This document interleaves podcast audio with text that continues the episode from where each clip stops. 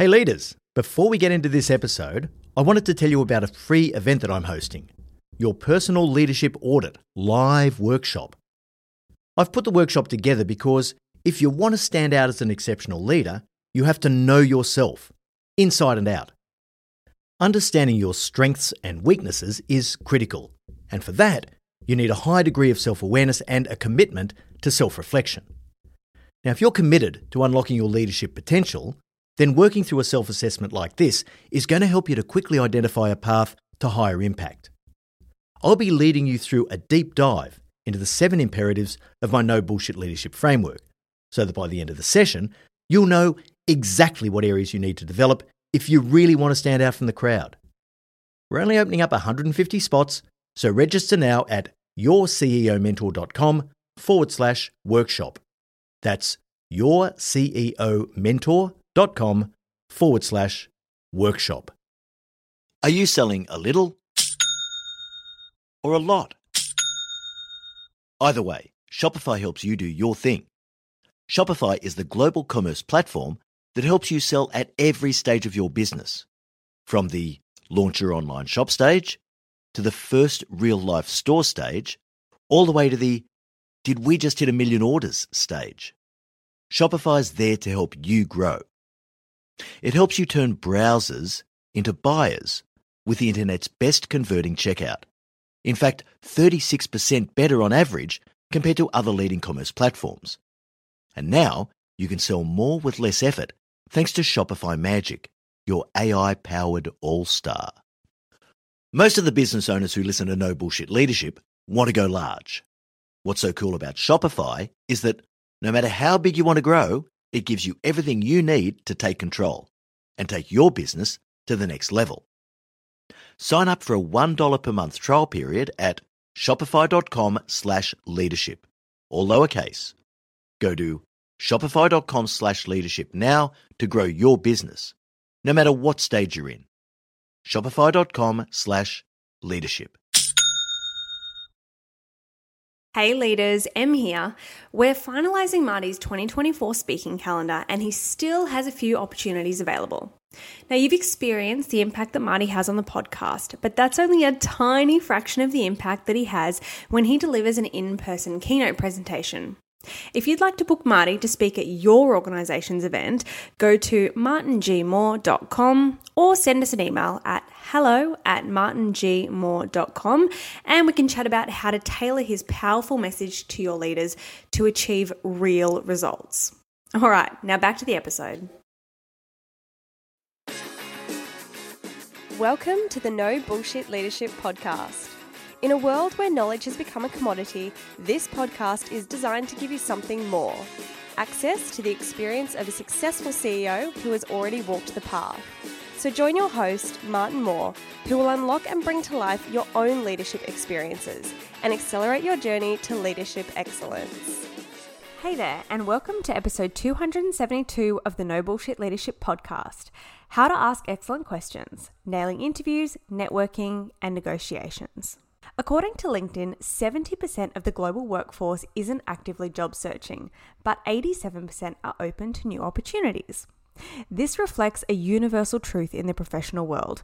Many people are passively open to new job opportunities, yet they rarely actively pursue them. It's a common trap that we see even the most ambitious leaders fall into. Passively waiting, relying on people in their existing networks to approach them, or counting on that internal promotion that's just around the corner. If you have any ambition to climb the ladder, it's time to make a choice. Are you going to remain passive and let someone else dictate the pace and flow, or are you going to step into the void and take control? If you're ready to increase the level of control you have over your career, this week's episode is going to help you a lot. I'm really excited to share with you the replay of the live training Marty did earlier this week on the art of asking. If you want to ask better questions in high pressure situations like interviews, networking conversations, and salary negotiations, this episode is a must listen. And I jump on at the end to do a Q&A with some listener questions. So, let's get into it. Well, hello everyone. How are you? Thank you so much for joining me, wherever you are in the world at the moment. We're going to talk about The Art of Asking Networking, Interviewing, and Negotiating with Precision. So I just want to give you a quick roadmap for what we're going to cover.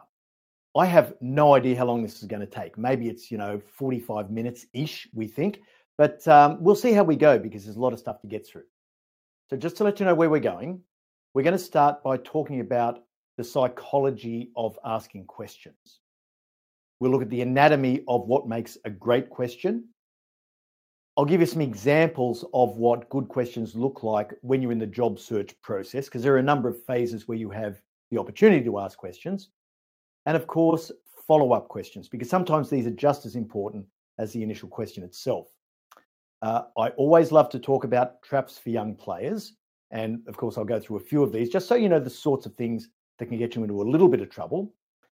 I'll then just mention very briefly our program, Landing Your Dream Job, which you may find extraordinarily useful if you're on the job hunt. And I'll finish with a Q&A. Now, if technology is willing, I'm going to get our chief executive and my business partner, Emma Green, to join me for the Q&A. But we'll see how that goes at the time.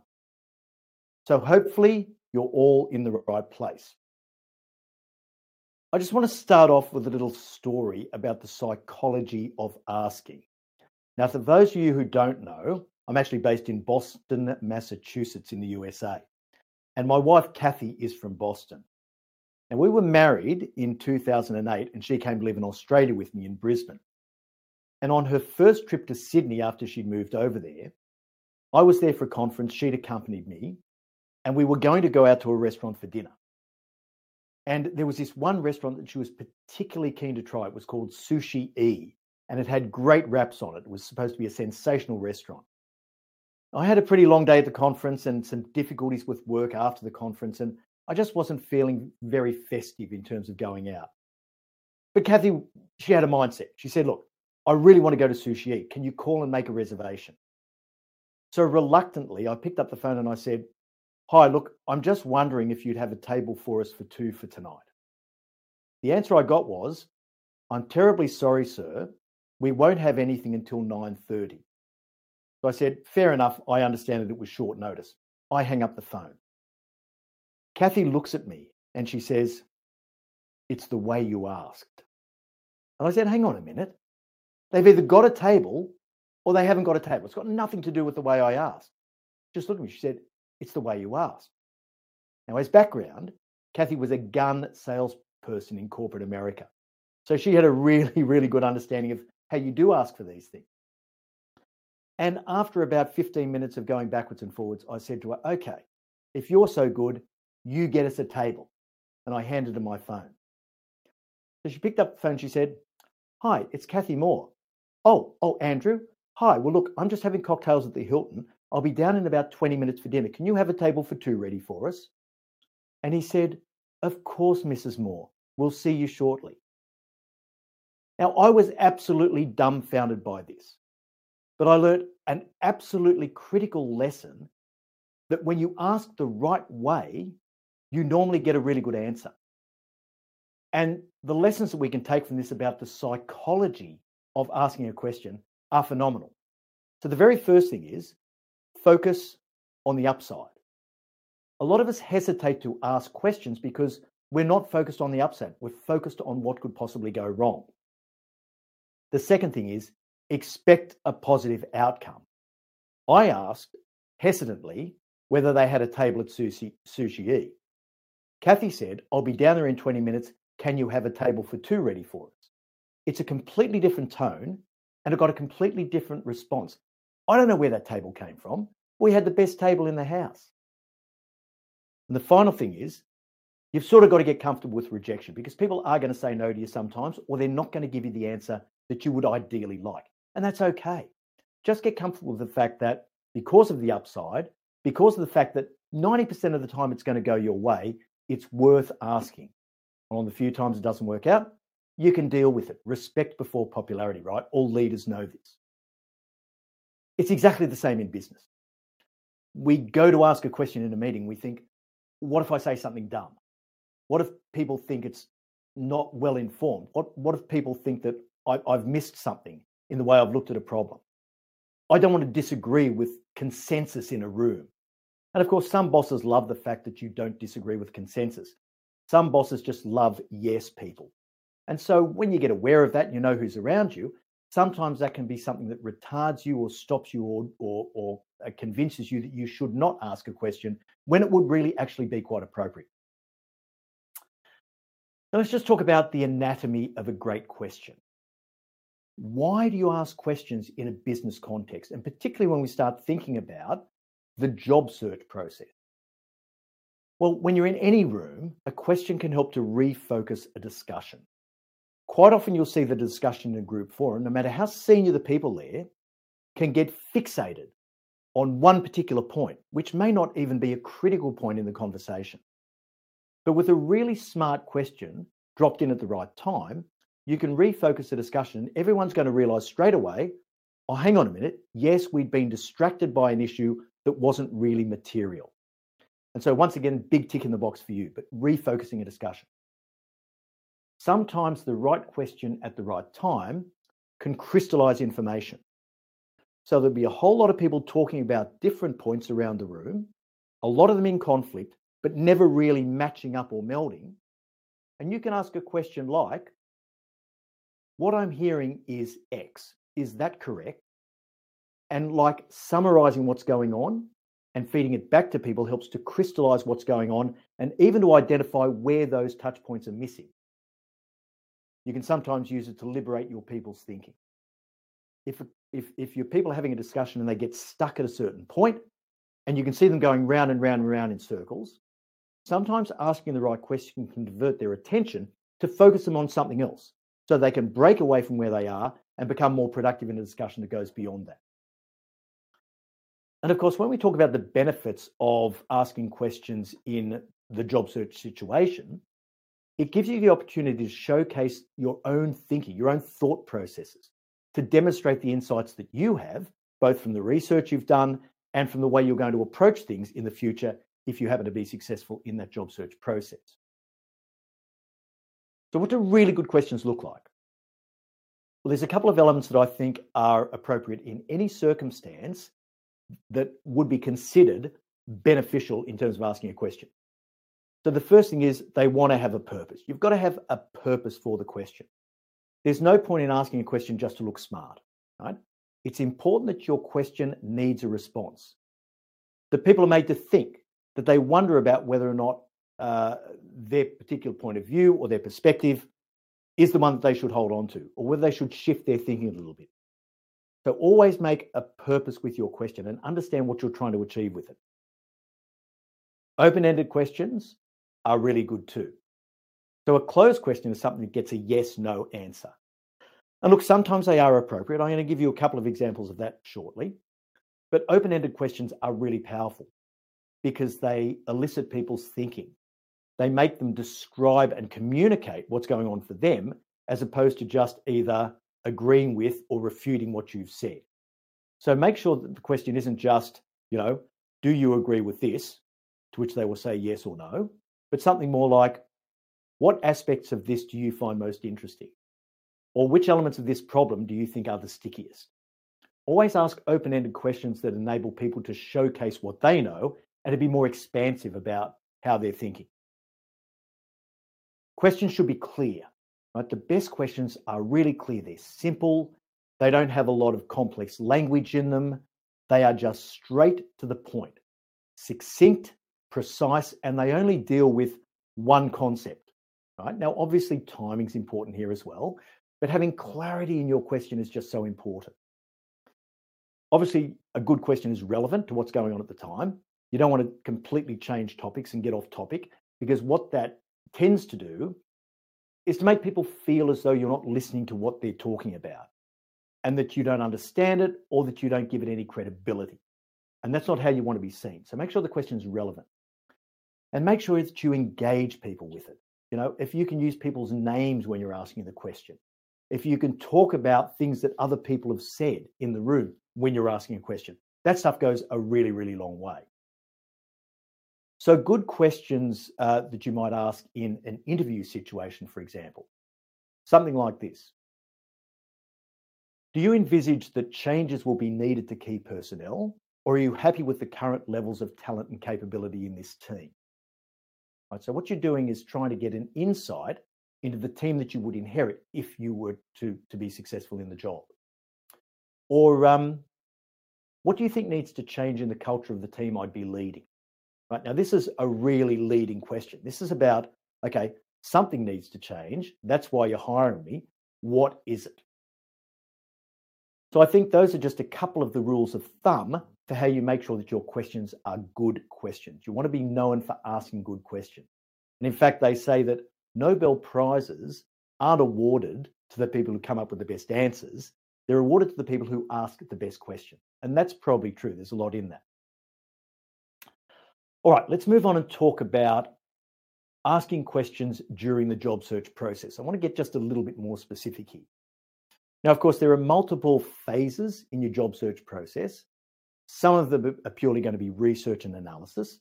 Some of them are going to be using decision making frameworks and risk analysis. But some other parts of it are very, very interactive. And so you're going to have things like, you know, mentoring meetings where you're trying to understand and uncover potential opportunities. You're going to have uh, interviews where, you, where you're going and sitting before a, a, a potential employer or a panel of people to put your credibility forward for a job. And then, of course, if you are offered a job, you have an opportunity to negotiate the terms of your contract. So, in those three phases, that's where you find you're asking the most questions. And I'm going to give you some examples of those shortly. But there are three reasons for asking questions during the process, right? The first one is to demonstrate your thinking, right? You want people who are potentially going to hire you to see how your brain works, to see which things are important to you, to see how you're framing the problems that they have. The second reason for asking a question is just purely information gathering, because anything you can learn about the job or the company is fantastic. And the third thing is that these are essential inputs into your eventual decision making process. It's very rare that you'll be looking at a single job in isolation. What normally happens is you'll be evaluating multiple opportunities against each other. It's going to be a relative process. Even if you're only evaluating your current job against a potential different job, right? There's going to be that process of comparison and relativity. So there's a whole range of questions that would be useful to ask during these processes.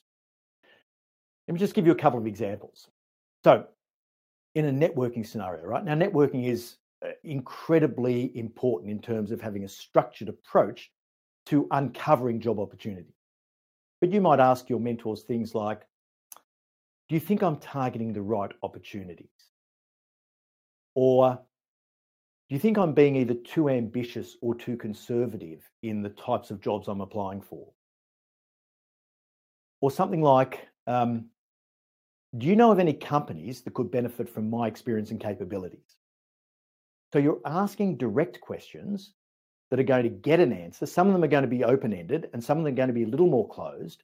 But what you're trying to do is uncover the potential for opportunities and for links into other opportunities from the people in your network. There'll be examples around interviewing. So, for example, here's a good one.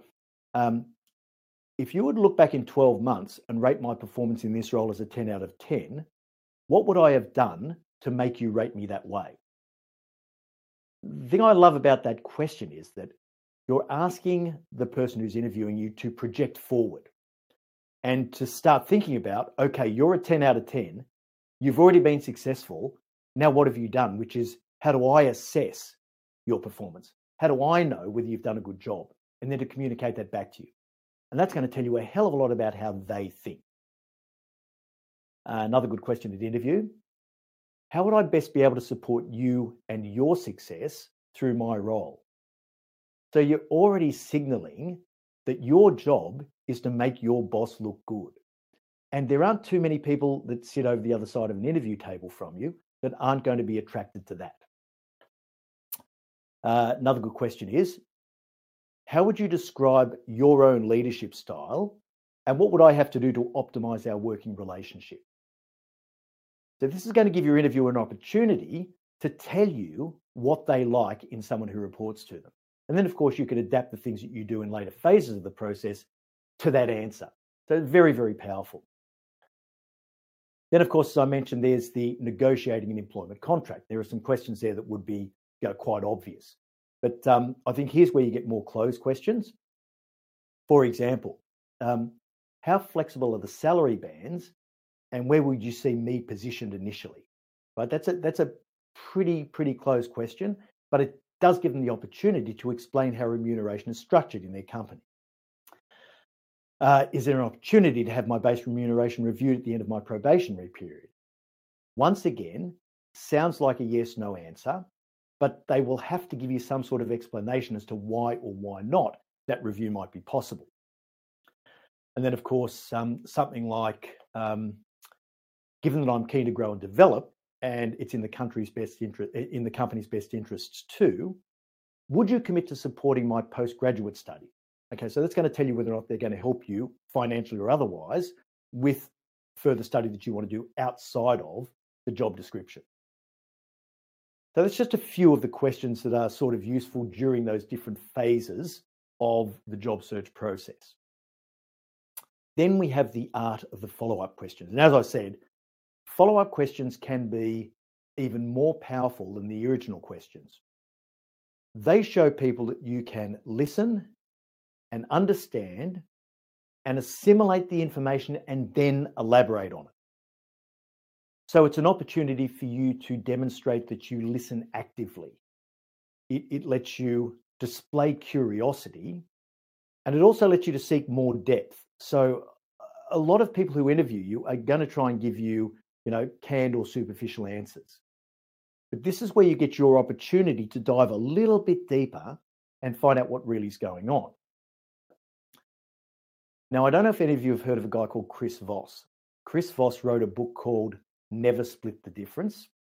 He was the top FBI hostage negotiator for years. And it's actually a really good book to read. If you're into negotiating, and I'm a bit of a business nerd, I love negotiation. So I, I love that book, uh, Never Split the Difference. My other favorite is called Negotiation Genius by um, Max Bazerman and Deepak, uh, Deepak Malhotra, the Harvard guys. Very, very good stuff. But Chris Voss uses this technique called mirroring. Now, when I talk about follow up questions, I'm talking about a question that grabs onto something that's been given to you in an answer and then exploring that a bit further. But I really love Voss's concept of mirroring.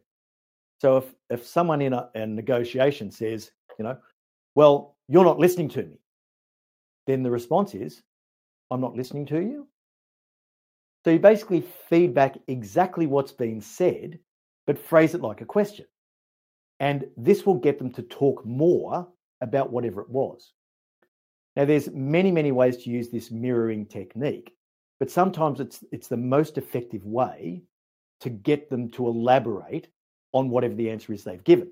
So, for example, you might get an answer that says, um, "We've really struggled over the last 12 months with some of our suppliers."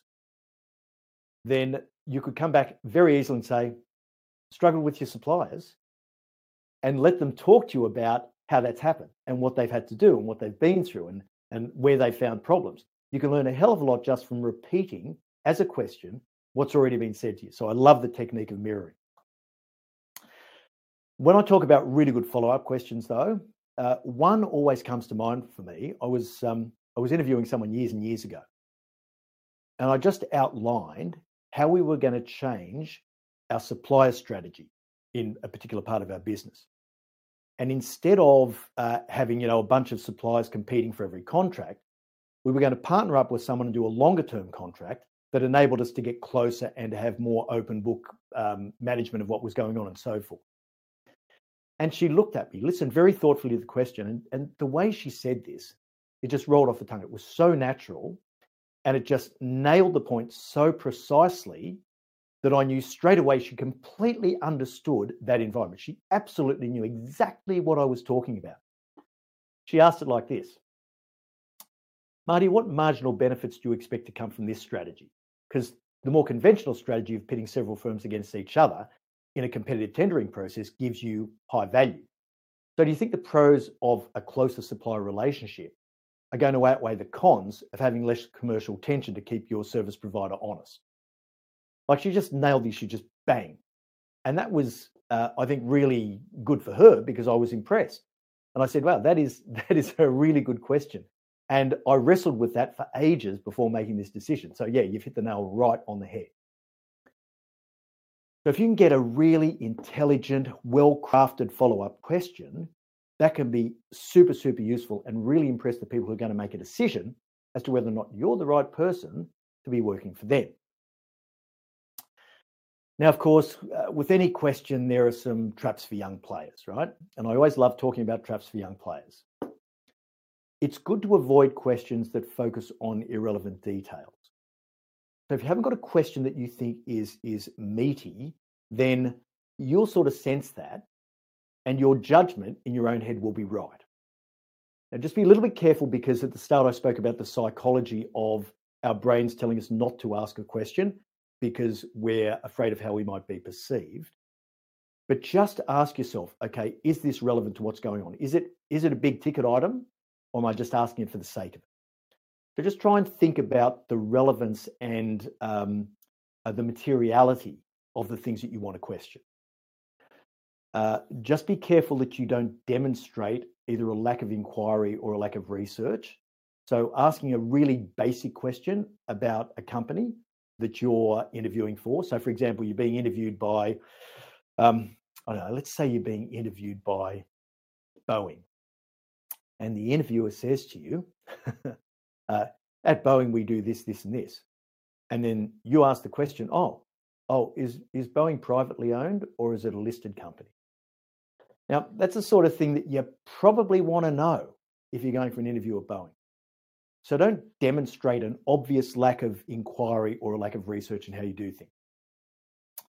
Uh, another trap for young players don't portray any political or personal biases when you're asking questions in interview.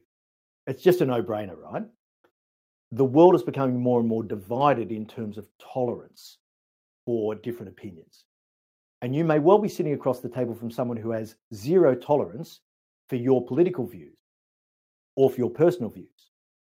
And I know that these days, chief executives in particular, but senior business people are expected to have a stand and to make a stand on social issues.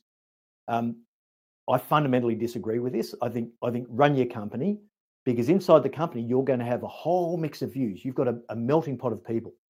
The bigger the company, the more differences in opinion you're going to have. And there's no real need to go and disenfranchise any of your employees for a reason that you don't need to. So when it comes to political or personal biases, keep them out of it as much as you can. It's not going to work in your favour.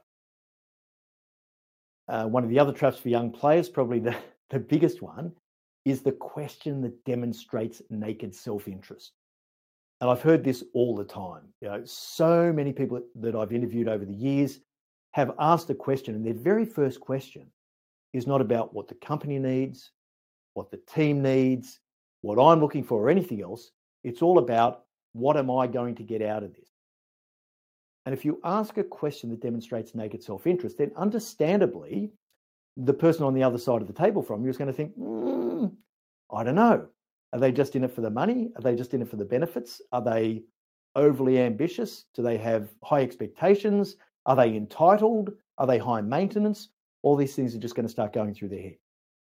So if you avoid those traps for young players, I think that's probably um, going to going to stand you in pretty good stead through that process. All right, just before we get into the Q and A, I want to digress briefly to mention our short course, Landing Your Dream Job. Now, questioning is just one aspect of the job search process. There's so much more to it. What if you had a practical, structured framework to tackle the hunt for your dream job with confidence and purpose?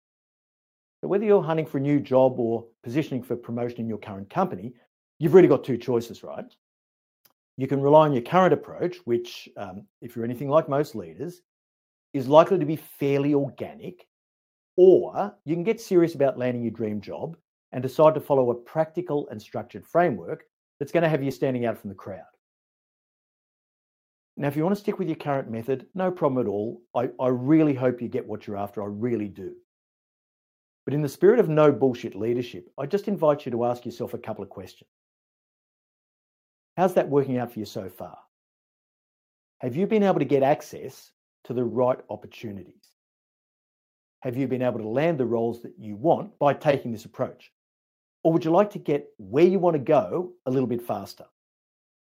Look, whatever you, whatever you come up with here, it's fine, completely up to you. But if you're ready for option two, if you're ready to get this laser like focus on your ideal role and do the work that you need to do to land it, then I'm going to invite you to enroll in our short course, Landing Your Dream Job.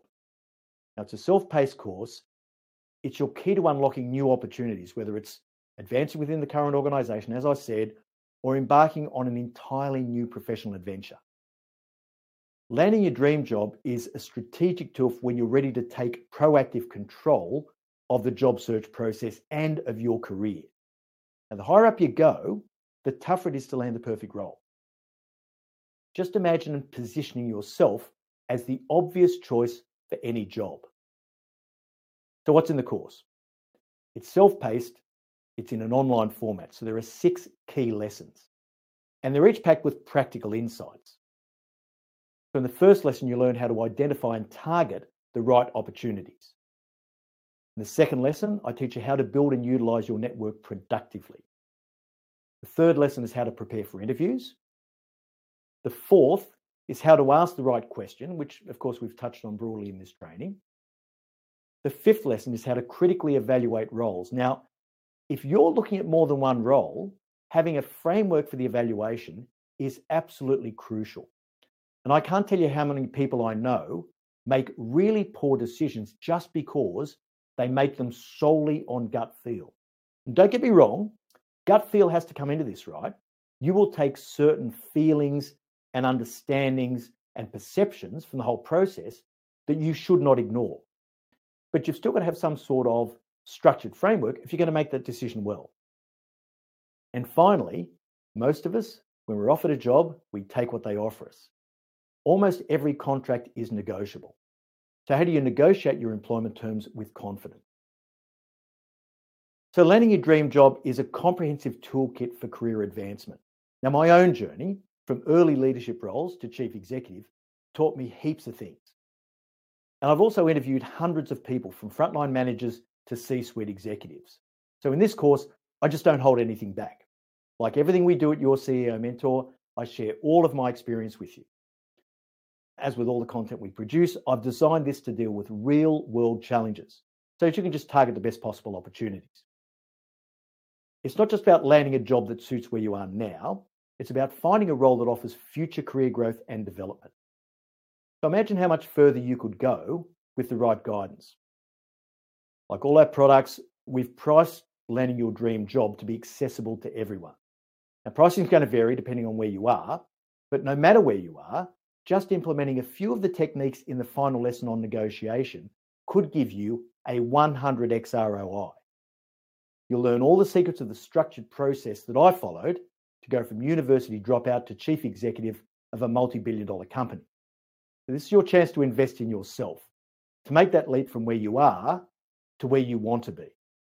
And with lifetime access, you can just revisit these lessons again and again and again as you climb the ladder of success. So join Landing Your Dream Job now and discover how you can make your career ambitions a reality. Just click on the image, and that's going to take you to the page with more information about the short course as well as the sign up form. Alrighty, let's get on to some questions. Hopefully, Em's going to be able to join me on stage. Hey, Em, how are you? Hi, hi. I can. Hoping my camera was working.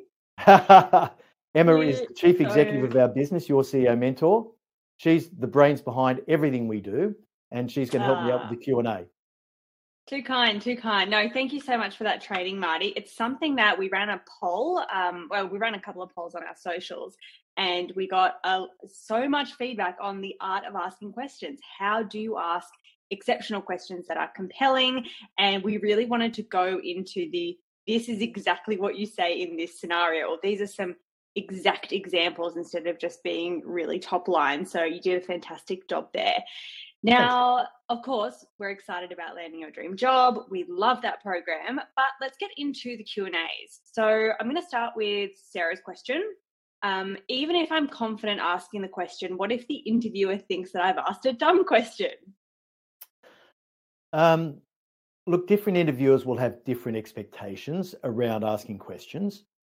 Some interviewers don't really want you to ask questions.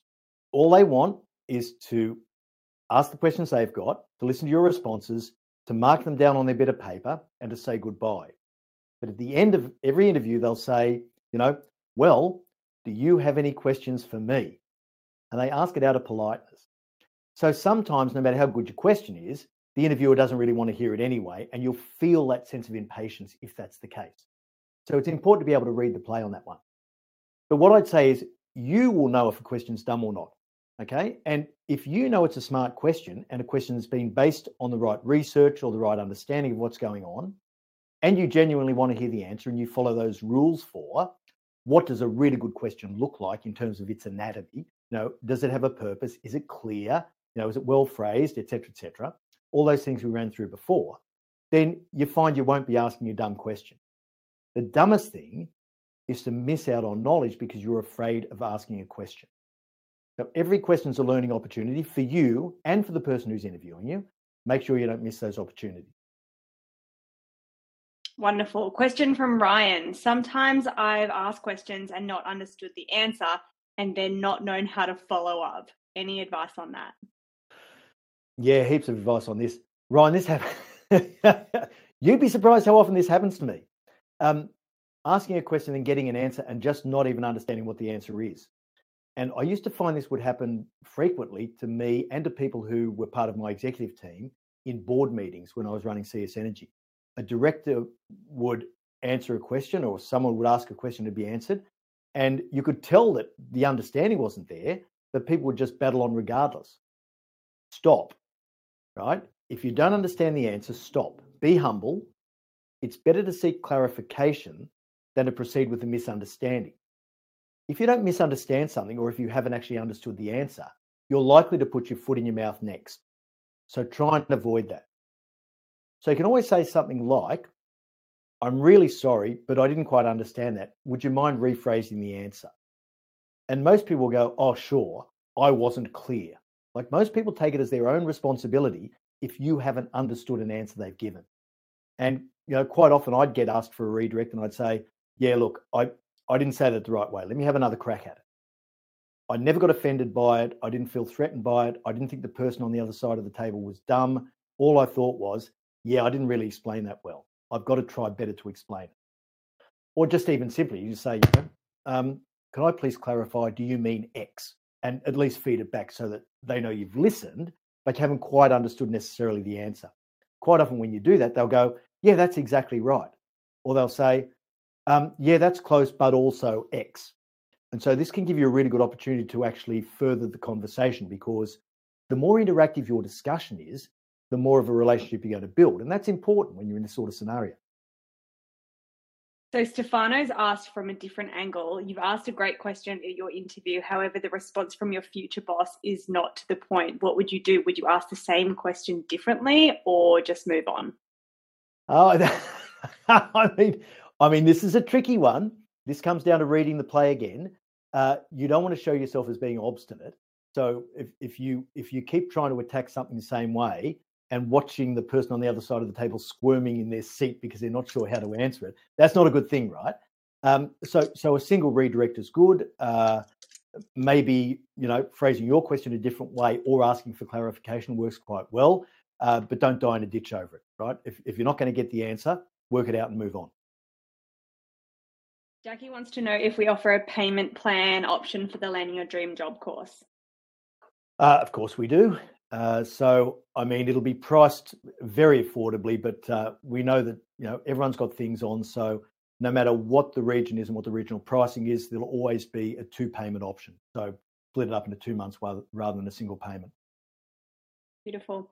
Um, Emily's question I've always held back from asking too many questions in interviews in case my questions make me look unprepared. And you kind of touched on that with the uh, Boeing example. Yeah. If I've missed something that they think I should know, what do I do if I'm caught off guard in a situation like this? Uh, yeah, I think um, I think there's always the do your homework thing, right? Make sure you do your homework first because nothing will give you confidence in asking questions more than being really well prepared and knowing that you're well prepared. And so, knowing the sorts of things you're interested in going in, and then listening to what's going on in the interview itself and, and working out, okay, well, what, what do I want to know about this? What part of this discovery process that I'm in here do I feel as though isn't filled yet? And then and then put your questions around that. Now, of course, you know, if you've done your homework, it's unlikely to happen to you very often. But if you are caught off guard, use it as a learning opportunity for next time. And there have even been times when I've asked a question and I didn't think it was a dumb question. I didn't think it was something I should have known. But just from the response of the interviewer, the way they answered it, I've gone, oh, okay. Uh, the way they're answering it, I think they think I should have known that. And when that's happened, I've actually said, oh, look, I, am sorry, I, I, probably should have known that, and then move on. you know, so if they look like they're getting a little bit impatient, or they're looking as though they think it was a stupid question, to say, "Oh look, hey, sorry, look, I probably should have known that," and then just make sure your next one's a good one. You get a couple of those in a row, cut your losses and get out of there. Ellie's question How long does landing your dream job take to get through? Is it a big time commitment? Great question, considering that our other program is eight weeks. um, yeah, it is. No, actually, this is, we call it a short course for a reason.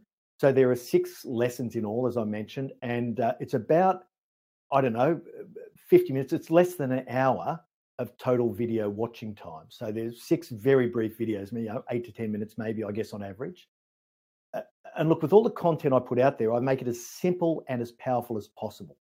Right. So it's got to be it's got to be concise, it's got to be direct, and it's got to be practical. And and the the catchphrase I always use is that it is incredibly simple and it's deceptively simple, but it's unbelievably powerful. And so if you can get this, the power of the simplicity, then you'll really be able to put it to work for you. So, you know, we give you enough information to implement, but not too much that it becomes a barrier to action. That's sort of what we're trying to achieve in terms of the balance there. So, look, you could spend one hour or five hours on the workbook lesson because each of the videos comes with, you know, some sort of worksheet. It'll be an activity for you to do. Parts of that, if you do it properly, will take you a long time. So when you're trying to work out what your um, job preference framework is, well, I worked on that and refined it over a number of years. The first cut I had was good enough to go ahead with. So we take the excellence over perfection principle, get moving and take action. That's what you need to be able to do. But some of this stuff you refine for a long time as you get more experienced, um, as, as your judgment improves, as you go through different stages of your career, these things will change. So we design these things as being a companion for your whole career, so you can you can have it, you can access it again and again and again, and as your perspective changes, as your opportunities change, as your career matures, you'll still be able to use it, but in a slightly different context. So it really depends on you know where you are in your job hunting journey, uh, which area you're focusing on at any point in time, where you're already weak or strong. Some of you may already be exceptional networkers, but pretty poor at negotiating. So you know it'll it'll pick up those things for you, and you'll know where you need to put the emphasis. So, you know, uh, I mean, on face value, you could knock it over in a week, but the implementation part of it, planning out each piece, could take several weeks, constant tweaking uh, and refining your approach and be a life's work. Gabrielle, hello, LBT. Um, I have an important interview next week. Can I get your top tip for interview preparation? We've got a whole lesson on that in landing your dream job. So, interview prep yep. is definitely something that's covered, but your top tip, Marty? Can you boil it down to just one? um, I, I, think if I was going to approach any role, my top tip would be uh, only take the interview if you really want the job. Now, I get a lot of a lot of people who will do the old, oh, well, you know, I'm not sure whether I want the job, but you know, it's good experience to go for the interview, and I know I'm getting back in the market, so you know, blah blah blah blah blah. It'll be good practice for me. Okay, never ever do that if you really want the job, go for the interview. If you don't want the job, don't do it. The way to find out if you really want the job is to do your basic research. And I'd always spend a few hours looking at the company, anything I could learn about the individuals. I go, you know, LinkedIn stalking, I do a whole bunch of stuff to work out whether or not I wanted the job. And if I didn't have the appetite to do that upfront work, it was probably a sign that it wasn't really a job that I was after. And so I'd actually decline the interview. It's my number one tip. And good luck on the interview. Very exciting. Absolutely. Uh, Quentin's question is How do I ask co- about company culture without sounding like I'm fishing for red flags? I've regretted not asking questions like this in the past. Great question. It is a really good question. And I think um, uh, when, whenever you ask about culture, you'll find that normally people who are interviewing you are going to be quite defensive for the most part. They're going to try and sell you on the job, right? They want you to want the job. So they're going to try and tell you all of the good things. They don't do this intentionally, they're not trying to be deceptive, but naturally, they're going to tell you all about the great things about the company you're just about to work for. They will uh, undersell probably the downside of that. So asking questions that drill into what the culture's like without actually necessarily saying, tell me about your culture, is sometimes the way to approach it. And look, I've done it both ways. I've I've asked, you know, particularly when you're dealing with high level jobs, I've asked, you know, chairman of a company, so tell me what your problems are. If if you know, how would you describe the culture? And bearing in mind, of course, there's no such thing as a culture in any company. There are multiple cultures which are driven by who the leader is, what the location is, a whole range of things that drive culture, and different teams are completely different. So I think um, some of the sorts of roundabout questions you can ask that aren't quite so direct and can't be necessarily seen as as, as being quite as um, uh, I don't know confronting would be things like you know for example could you describe the team's dynamic and how leadership supports professional growth or you could ask What's more important to this business? Is it collaboration and innovation, or is it single point accountability and results? And so there's a whole range of ways of asking the question without asking the question necessarily about culture. And once again, you'll have a set of questions that you think you can get away with with your style, with your natural um, uh, connection to the person who's interviewing you. But also, you know, there'll be some things that you won't want to ask you know you'll get signals early on in the interview so instead of just worrying about what you're being asked and what you're saying don't forget to read the signs that are coming back from the other side of the table. Watch the body language. Look at when they get bored. Look at when they start fiddling with their papers. Work out which things they actually make notes on. That'll tell you which things they're interested in if they write a note on it. Um, and sometimes you can misread this as well. You know sometimes you see them write a note and you go wow they must have liked that point but they could have been writing down never hire this guy no matter what. So you don't really know, but you'll see from the body language and from some of the reactions from the other side of the table what they're likely to be thinking. Uh, Sonia asked a question Does the course cover how to navigate the slow job market in this current environment? Networking coffees are great, but I'm keen to find my dream job. Yeah, and I think in a slow job market, this this is you know your job market's going to go like this. It's a market like any other, right? So it's going to have its peaks and troughs. What these tools are are tools that are going to help you, no matter what the circumstances are, to maximize the probability of finding what you're looking for. And the whole networking thing is, you know, hey, it, it's not at all what people think it is. The structured way of going through that process, knowing exactly what you want and what you offer to a potential employer, all of these things are so important. And they should be disciplined, targeted, concise meetings where you're after an outcome. And I'm not going to leave you with this one because you'll have to do the course for this. But there's one question at the end of every networking meeting that explodes the size of your network. Ooh, I'm on the end of my seat, even though I know the answer. Uh, em did all the production of the video. She knows what's coming. uh, Marina said, How many questions is too many questions during an interview? Uh, look, it, it sort of depends. Sometimes one question is too many if your interviewer's already made a decision that you're not the right person. So read the play. Uh, I, I normally think one to three is pretty good if they're the right questions. And if they're thoughtful questions, you'll see the other person getting engaged and wanting to talk more about what's going on and leaving open follow up questions. So I like to think in terms of, you know, let's say you've got an, an hour allocated.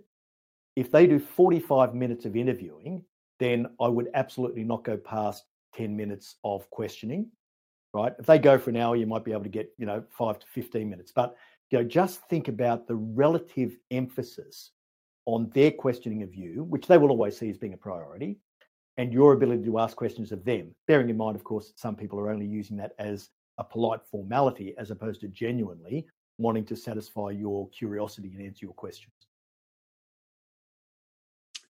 Uh, Jen had a great question, but I've lost it in the chat. Um, Jen's question was around, oh, there we go. I'm employee number 14. The organization is now at 100 people at a game changing startup. How do I negotiate why I should command a top tier salary tier and negotiate the best ICP for me and my company? So, this is interesting because we have a lesson in the program about negotiation, but what's one of the tips around negotiation that you start with, Marty, when you're going into a new role? Yeah, I think it. I think at this level, it's all about value delivered. So, so there's a couple of things, right?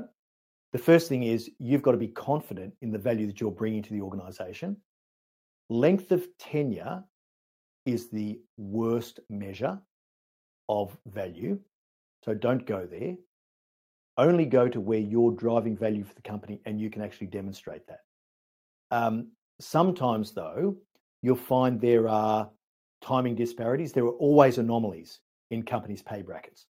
So we hired this person here, okay, and they were hired at let's let's just argument's sake, hundred thousand dollars, right?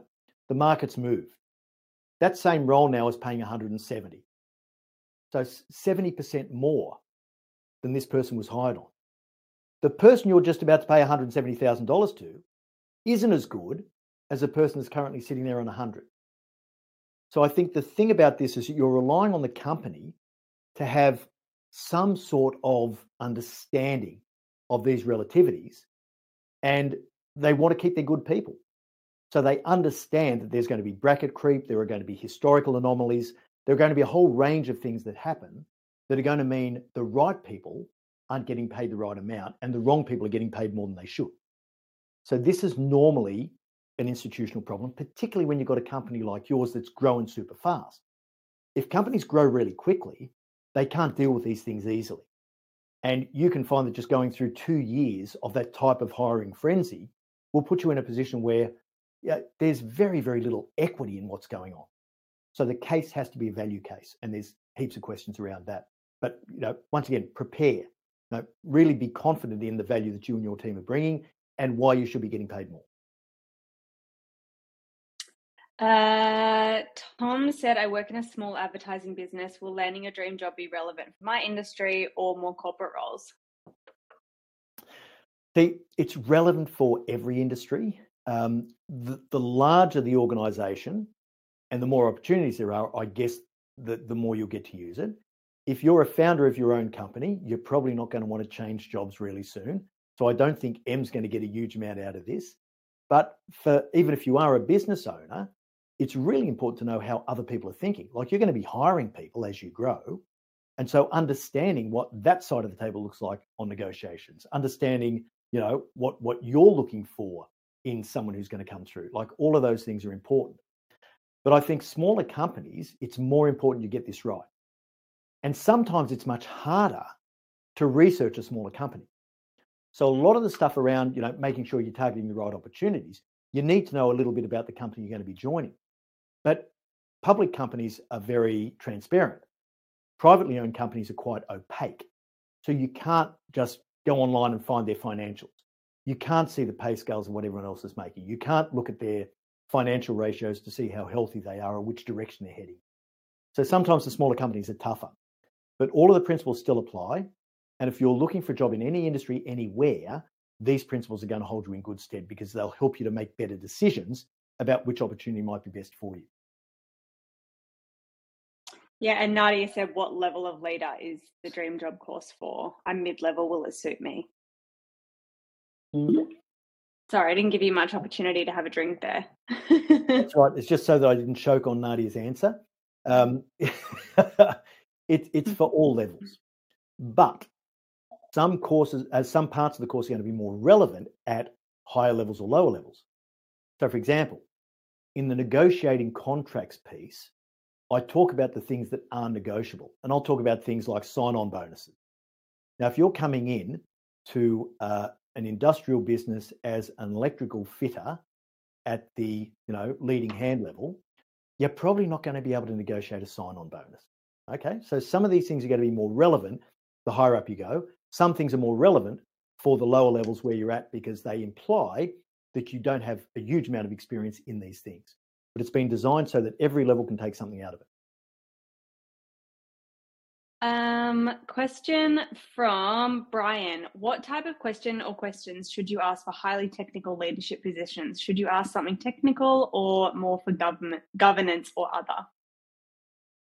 Well, it depends what you're looking for in the role. So if it's a highly technical role, you want to uh, be able to ascertain technical competency. And if you're trying to ascertain technical competency, there's a, a, a range of ways to do that. So if it's an industry that's sort of regulated or has um, standard certifications, you can make sure that those certifications are current, right? That's that's one way of doing it. I find that with technical interviews, and I've done heaps and heaps of these in my early career, I think asking them how they'd solve a problem is a really good way to do it. So giving them a, um, a, a scenario or a problem, just describing a very brief scenario, and asking them how they would go about solving that problem. And you can do it in two phases, right? The first one is tell me about a time in the past where you've had to solve a problem like this and how did you approach it? And if they haven't done that, they say, well, look, I haven't actually done that. Say, okay, well, knowing what you know about this role and about the company that we're hiring into, how would you go about this if you were given that um, problem or you're given that issue to solve? So uh, I think asking questions around that, I think it's much easier to ascertain technical competence than it is to ascertain, you know, leadership uh, behaviors, like all the things that you're trying to look for in someone who's going to be in a leadership role. So what I'd say is understand the balance, right? Is it an 80% technical, 20%, you know, leadership governance, you know, administration? Is it 40 and 60? Is it 90 and 10? Like if you know that, then that'll help you work out how to weight the questions. Bill had a question in terms of building rapport as part of that interview process. If mm. you're trying to build rapport, how do you stay away from that personal and political stuff? Uh, well, there's always a there's a heap there's a heap of safe areas, you know. So you, you think about you know hobbies, pastimes, family, right? Any of those questions are going to build rapport straight away. Common links, right? Do you know someone they might know? You know, do you have common experiences? Have they been in common industries? I mean, it's so easy to get this information on people these days. In the past, you're walking in fairly blind. And unless you actually knew of the person in that company or the industry, or you had someone who'd worked for them, you had no chance of working out, you know, where they were from. But you know, if, if I go into any sort of meeting, or if I have, you know, someone that um, poses me a question or asks for a connection on LinkedIn, I just flick over and go, okay, where are you from? Where have you been? What do you know? Where were you educated? Like like that. So if you do those basic things, you're going to easily find ways to strike up a conversation that is personal without being at all encroaching on, you know, politics, religion, you know, any of those views that could be controversial. Claire has asked, how do I avoid questions coming across as critical and instead as curious? Um, this is outside of the context of interviewing, just generally. Um, yeah, I think there's uh, a few. In fact, I just answered this question, I don't know, an hour or so ago in our Leadership Beyond the Theory cohort. Um, I, I, used to be very, very direct with my questioning, and I still probably am very direct, but I realized I put a lot of people offside. And if people don't feel as though they like you or you're on side when you ask a question, they'll shut down. They'll start thinking about how they're going to refute your question. They'll think about why you're wrong because clearly you're wrong. Um, so they'll be thinking about that. Now, there's ways to be a little more disarming when you ask a question, and it's just in how you phrase that very, very first piece of the question. And I found that if I did this the right way, I could be sledgehammer direct as long as the start of the question was phrased the right way. So I would say things like, look, I know I'm probably wrong. You guys are a lot more experienced than I am, but then comes the question. And the best thing about that is if you can ask a killer question where you start by saying, I'm probably wrong, and then you just drop this killer question, everyone goes, Oh shit, you're not wrong, Marty. That's which which is cool, right? And that's just more from a personal fun standpoint than anything else. It's not particularly productive, but um, or other ways of doing it are things like um, it occurs to me that, and that's always a good way to start. It occurs to me that such and such, or you know, I think there's some really good points here, but are we missing X? So you're always asking these curious styles of questions where you've got this killer point to come in, but you're asking really curious questions. You're phrasing it as a we, not an I, it's a we. Are we missing something here? What are the risks that we're facing? So you, are including everyone in the question, and then you can be as direct as you like, and you will be fine. Awesome, Marty. All right, we're pretty much out of time for questions. Can you give us a quick wrap? Landing your dream job. Why should why should people join? Why should people jump on board this short course? Well, I mean, I, I spent years and years working out how to seek jobs, how to land jobs, and I got a lot wrong. I got a bit right, and I did go from being like a, an undergraduate university dropout of law school in Sydney to chief executive of a multi-billion dollar company. And it wasn't luck, there's a process to it. And the more you can actually get a process you're confident in that enables you to do the right things, you will find not only the job that's right for you, but the career that you want to shoehorn yourself into. That that that career piece where you're saying, my ultimate objective is to get here. And in order to do that, here's all the options I've got on the table for me. Which one takes me closest? And then you know what to do. So no matter what level you're at, I'm, I mean, this is going to be a no-brainer for you easy to consume, very powerful. All right, I really hope you enjoyed that episode and got a huge amount of value out of it. There were some cracking questions in the Q&A, so a big thank you to everyone who turned up live. If you'd like to sink your teeth into our new short course, Landing Your Dream Job, head to bit.ly forward slash LYDJ for Landing Your Dream Job. That's bit.ly forward slash LYDJ. But we'll also put a link in the show notes as usual. I'll look forward to next week's episode Personal Culture Fit Finding the Right Company. Until then, I know you'll take every opportunity you can to be a no bullshit leader.